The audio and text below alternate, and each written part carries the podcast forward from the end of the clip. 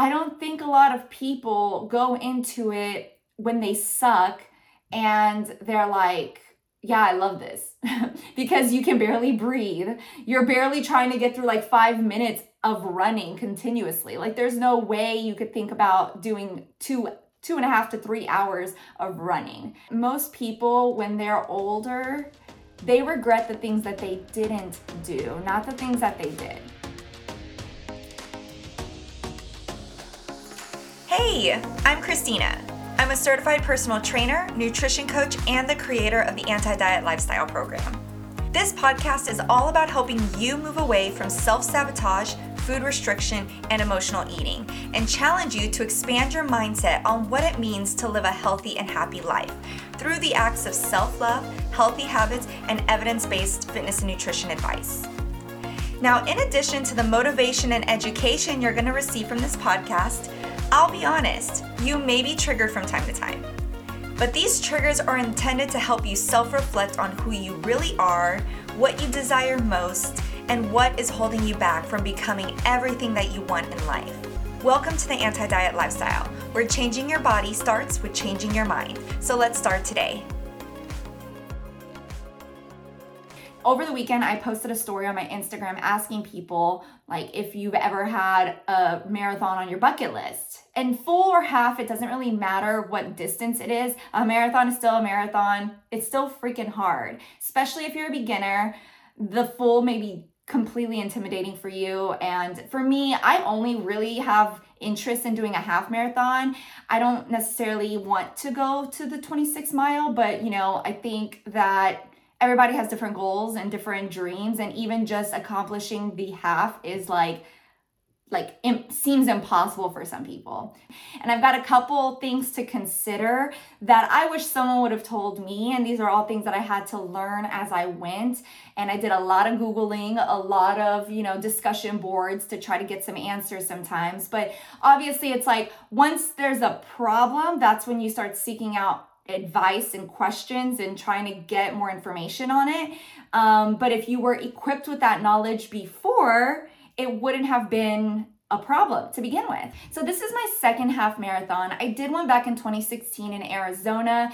I don't know, after doing the Austin Marathon and trying to compare the experience, it's completely different. The one in Arizona was over the holidays. It was like a Christmas one. So it was called like the reindeer run. It was more fun. It was more like cutesy. Like they had a lot of reindeer decorations and stuff. So it wasn't to the caliber that the Austin Marathon was in. The Austin Marathon is a legit race, right? I mean, I was competing against like 7,000 people versus the one in Arizona. I think there was like a max of 300. So, I mean, very, very different type of crowd, different experience, different energy. And there's things that I even learned during this race that I didn't know before. So, today I want to go through some of the common questions that you may not even think to ask, but are pretty important just for you to kind of get aware of if you are interested in ever doing a half or a full marathon. Now, number one is can a beginner train for a marathon.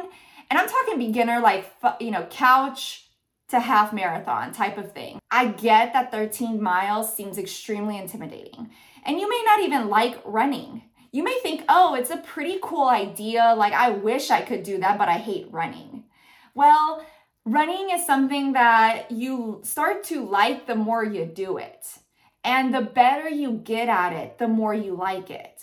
I don't think a lot of people go into it when they suck and they're like, yeah, I love this because you can barely breathe. You're barely trying to get through like five minutes of running continuously. Like, there's no way you could think about doing two two and a half to three hours of running. If you've ever dreamed of it and you, you know, have always wanted to kind of try it out, it wouldn't hurt. I mean, I've always heard that most people, when they're older, they regret the things that they didn't do, not the things that they did. And so, if you've ever thought to yourself, it would be cool to do a marathon, or it would be cool to even attempt it. I highly encourage you that to, you know, now is better than never, right? The reason why I also know it's very possible is because I got my client to do it with me. Now, my client's not necessarily a beginner. I mean, she's been lifting, we've been in the gym doing strength training and endurance type of things um, for like over like maybe a year now. But she committed and she killed it. I asked a lot of other clients to do this with me and they all kind of flaked you know, after a couple weeks of consideration, but she stuck with it. She was with it till the end. And I put together her training plan. We trained for about, well, I included the holidays in there too. So I guess in total it was about 16 weeks. Um, but she wasn't running more than like two miles at that time. So I don't think that even two miles, if you can't do that, that's totally fine. You just need to give yourself even more time. So if you're a complete beginner, I would just start with some basics like try to get through five minutes without stopping. And then slowly do like run, walk, run, walk, run, walk until you can steadily do a mile. Speed is not important. Time is not important. All we care about is distance. So I totally think it's possible. Give yourself as a beginner, you know, about minimum four months, possibly five or six, especially if you literally cannot do one mile without stopping.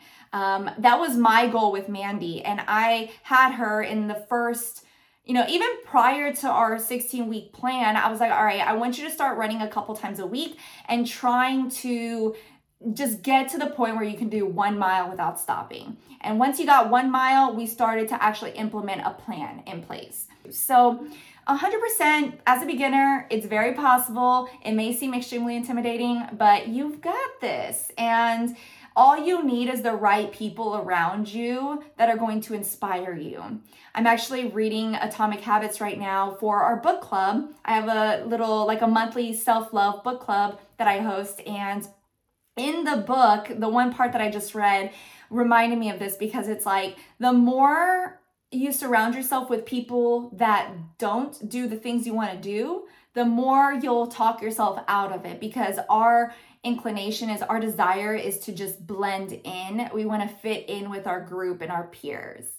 And they actually use an example of, um, I guess there's studies that have been done where they show that if you enter a relationship and that person doesn't like to run, for example, you may be less inclined to run because you want to fit in with them you want to be liked by them um, and subconsciously like we don't even think about it but we start molding our behaviors with the other person. The more that you surround yourself with people especially as a beginner that are going to encourage you that are interested in the same things joining a running club joining a book club right? So if you're deciding that you want to do a marathon you got to get around the right people so that's going to be my spiel on being a beginner. I think anything is possible. And just because you can't run five minutes right now doesn't mean that you're not going to be able to with a little bit of time. You just got to give it time. Number two, what are the things that you should buy?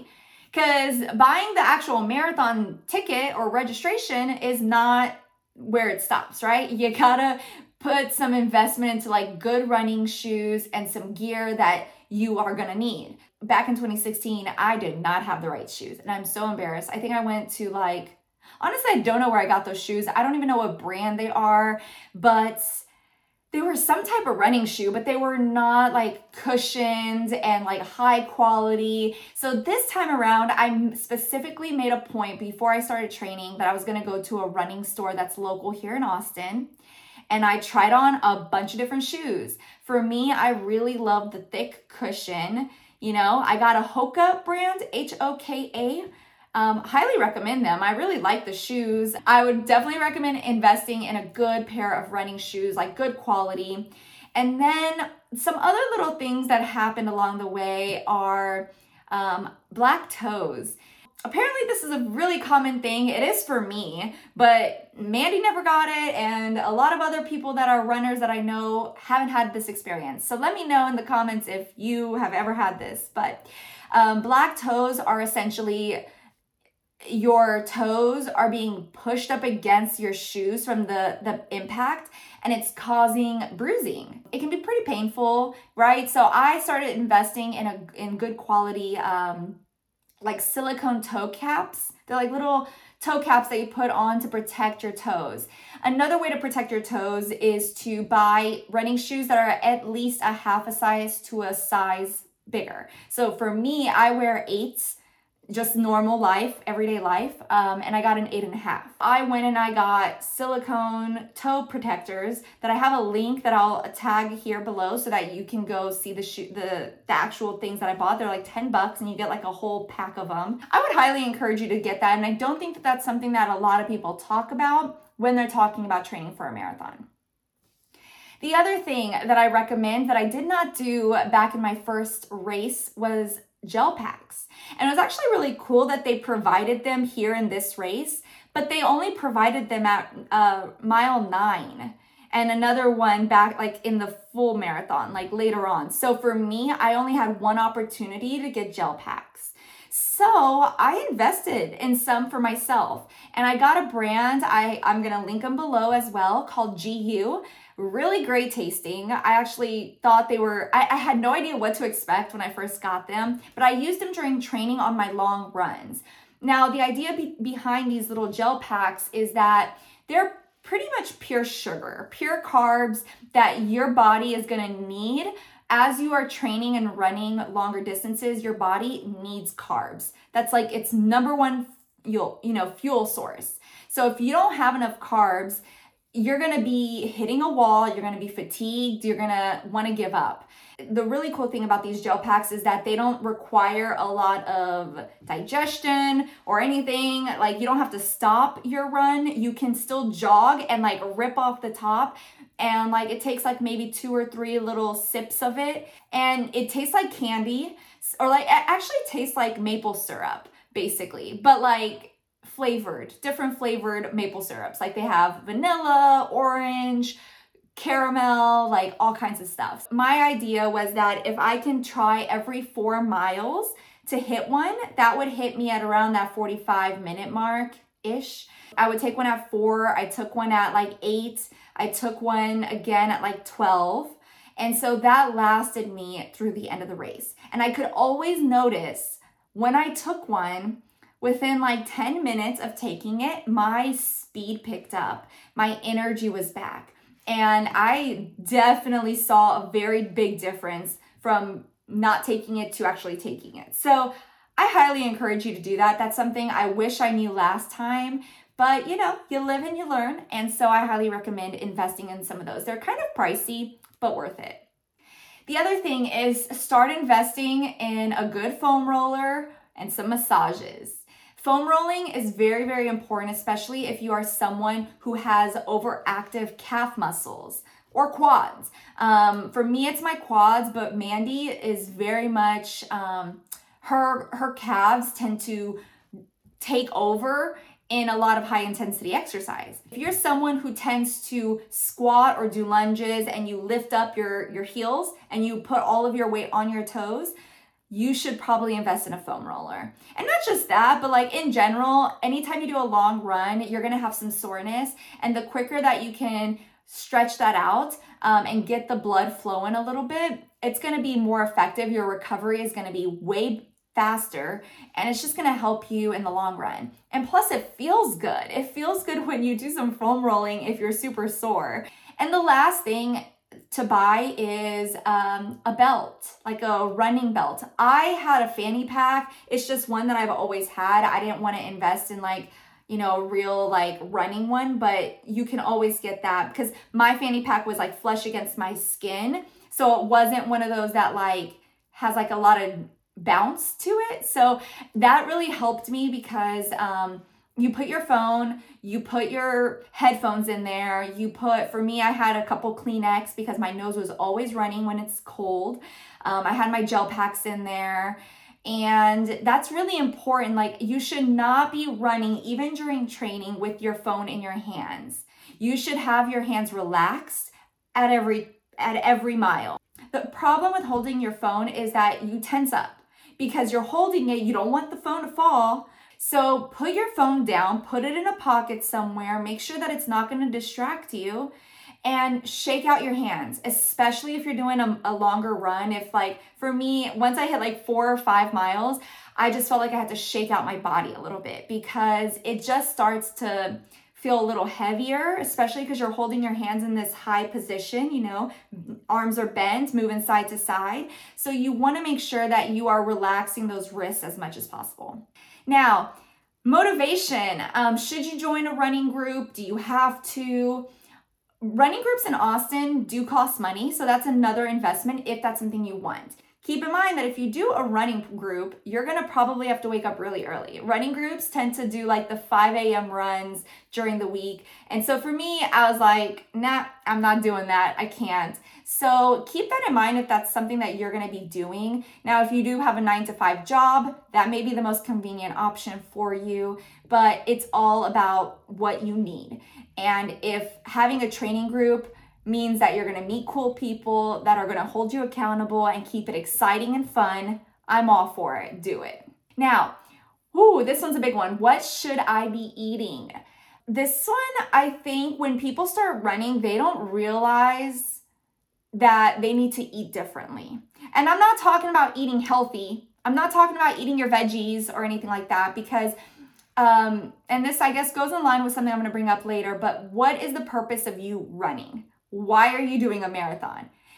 If you are doing a marathon and you are mentally, if you mentally have like this negative relationship with food and you think that all carbs are bad and you have to be eating certain foods and being healthy, that may be hindering you from the best performance that you can. And you're gonna learn the hard way. For example, during my first time, my body is just more sensitive. And for the first run that I did, um, I was eating things like avocados and eggs for breakfast. And I felt that instantly when I started running. My stomach was not happy. Your GI tract is going to be really sensitive to anything that has a lot of fiber and a lot of fat. Now, when you are running long distance or doing anything at super high intensity for a while, your body is to have an increase of blood flow.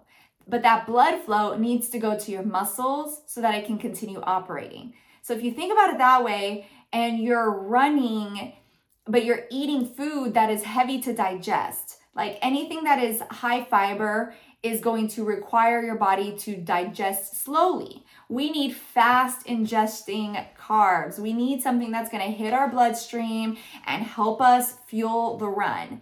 So if you are used to cutting out carbs or being really sensitive to the bread and the pastas, I would say you got to change your mindset around that first.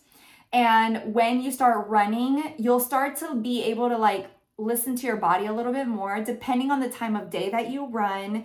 You don't want to wake up in the morning and have eggs and cheese and avocados, even though you think, wow, avocados are really healthy, I can have avocado toast, it may cause more problems for you. And you do not want to be running and then want to run to the bathroom. Um, and that's a really big issue that a lot of runners have very early on. And it's something you, you just start to know about yourself. For me, my big thing was always bagels, um, bananas, any kind of toast. The night before, I would have pasta if I knew I was gonna run like more than an hour. And you just just embrace it. Just enjoy the carbs and love it. But don't go out and this does not give you grace to go out and get olive garden and eat a ton of pasta and like chicken alfredo or something like that. Because the problem with that kind of stuff is the chicken alfredo is heavy on the fat. So you want to stick to more tomato based stuff that's going to be lower fat, higher carb, higher protein.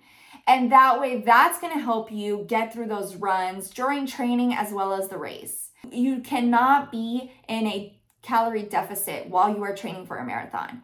Um, so if you're someone who is doing a marathon with the intention to lose weight, like that's a goal of yours, I would really urge you to reconsider and have a different reason why you're doing this race. Because for me, it wasn't about the, the weight, it was really just about proving to myself that I could do it and that sense of pride when you're done with completing it, that you hit this goal and you're super excited and like proud of yourself for it.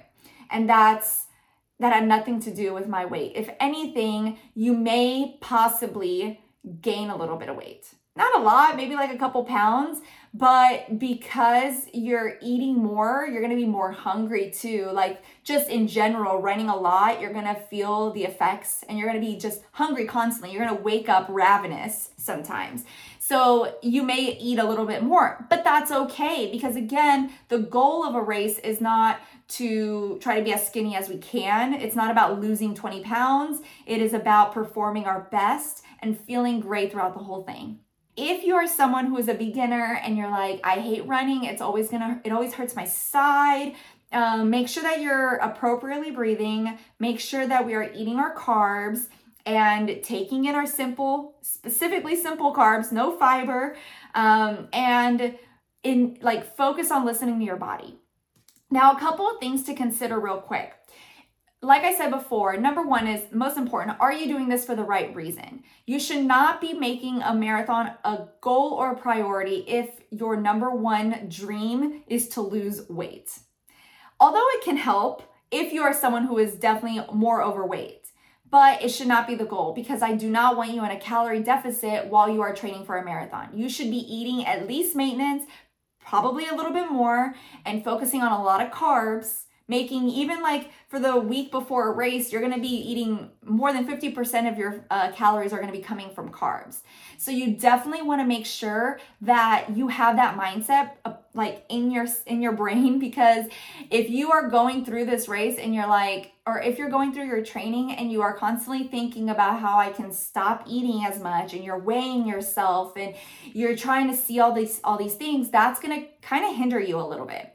So, are you doing this for the right reason? Find a reason that is not related to the scale. Find a reason that is mental, that is inspiring, that is um you know, something bigger than yourself, because that at the end of the day is going to drive you a lot further.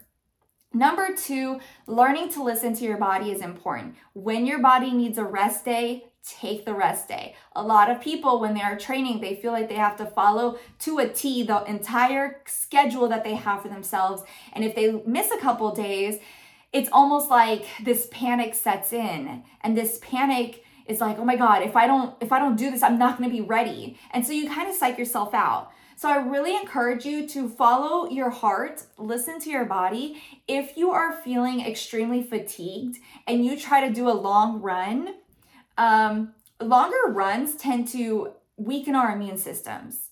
And so if you're doing a long run and you're already not getting the right sleep, or you're still sore from the day before, or you're um, I don't know, you just have like too much stress going on in your life. That can just cause you to injure yourself or, you know, get sick. And then at that point, you're still going to have to take off days of training. So you I'd rather you take off a couple days, get your mind right, get your body back in order, and then go out for that next run rather than trying to push through and of, you know, risk injury or risk a sickness. Now, I mean, I had COVID in the middle of mine. I didn't run for like a week and a half, two weeks. I didn't do any running and I did not let that get me down. I was like, it's okay. Whatever happens, happens because I'm still doing this for something else. I'm not doing this to beat anybody's time. I'm not trying to come out in first place. I'm just trying to finish.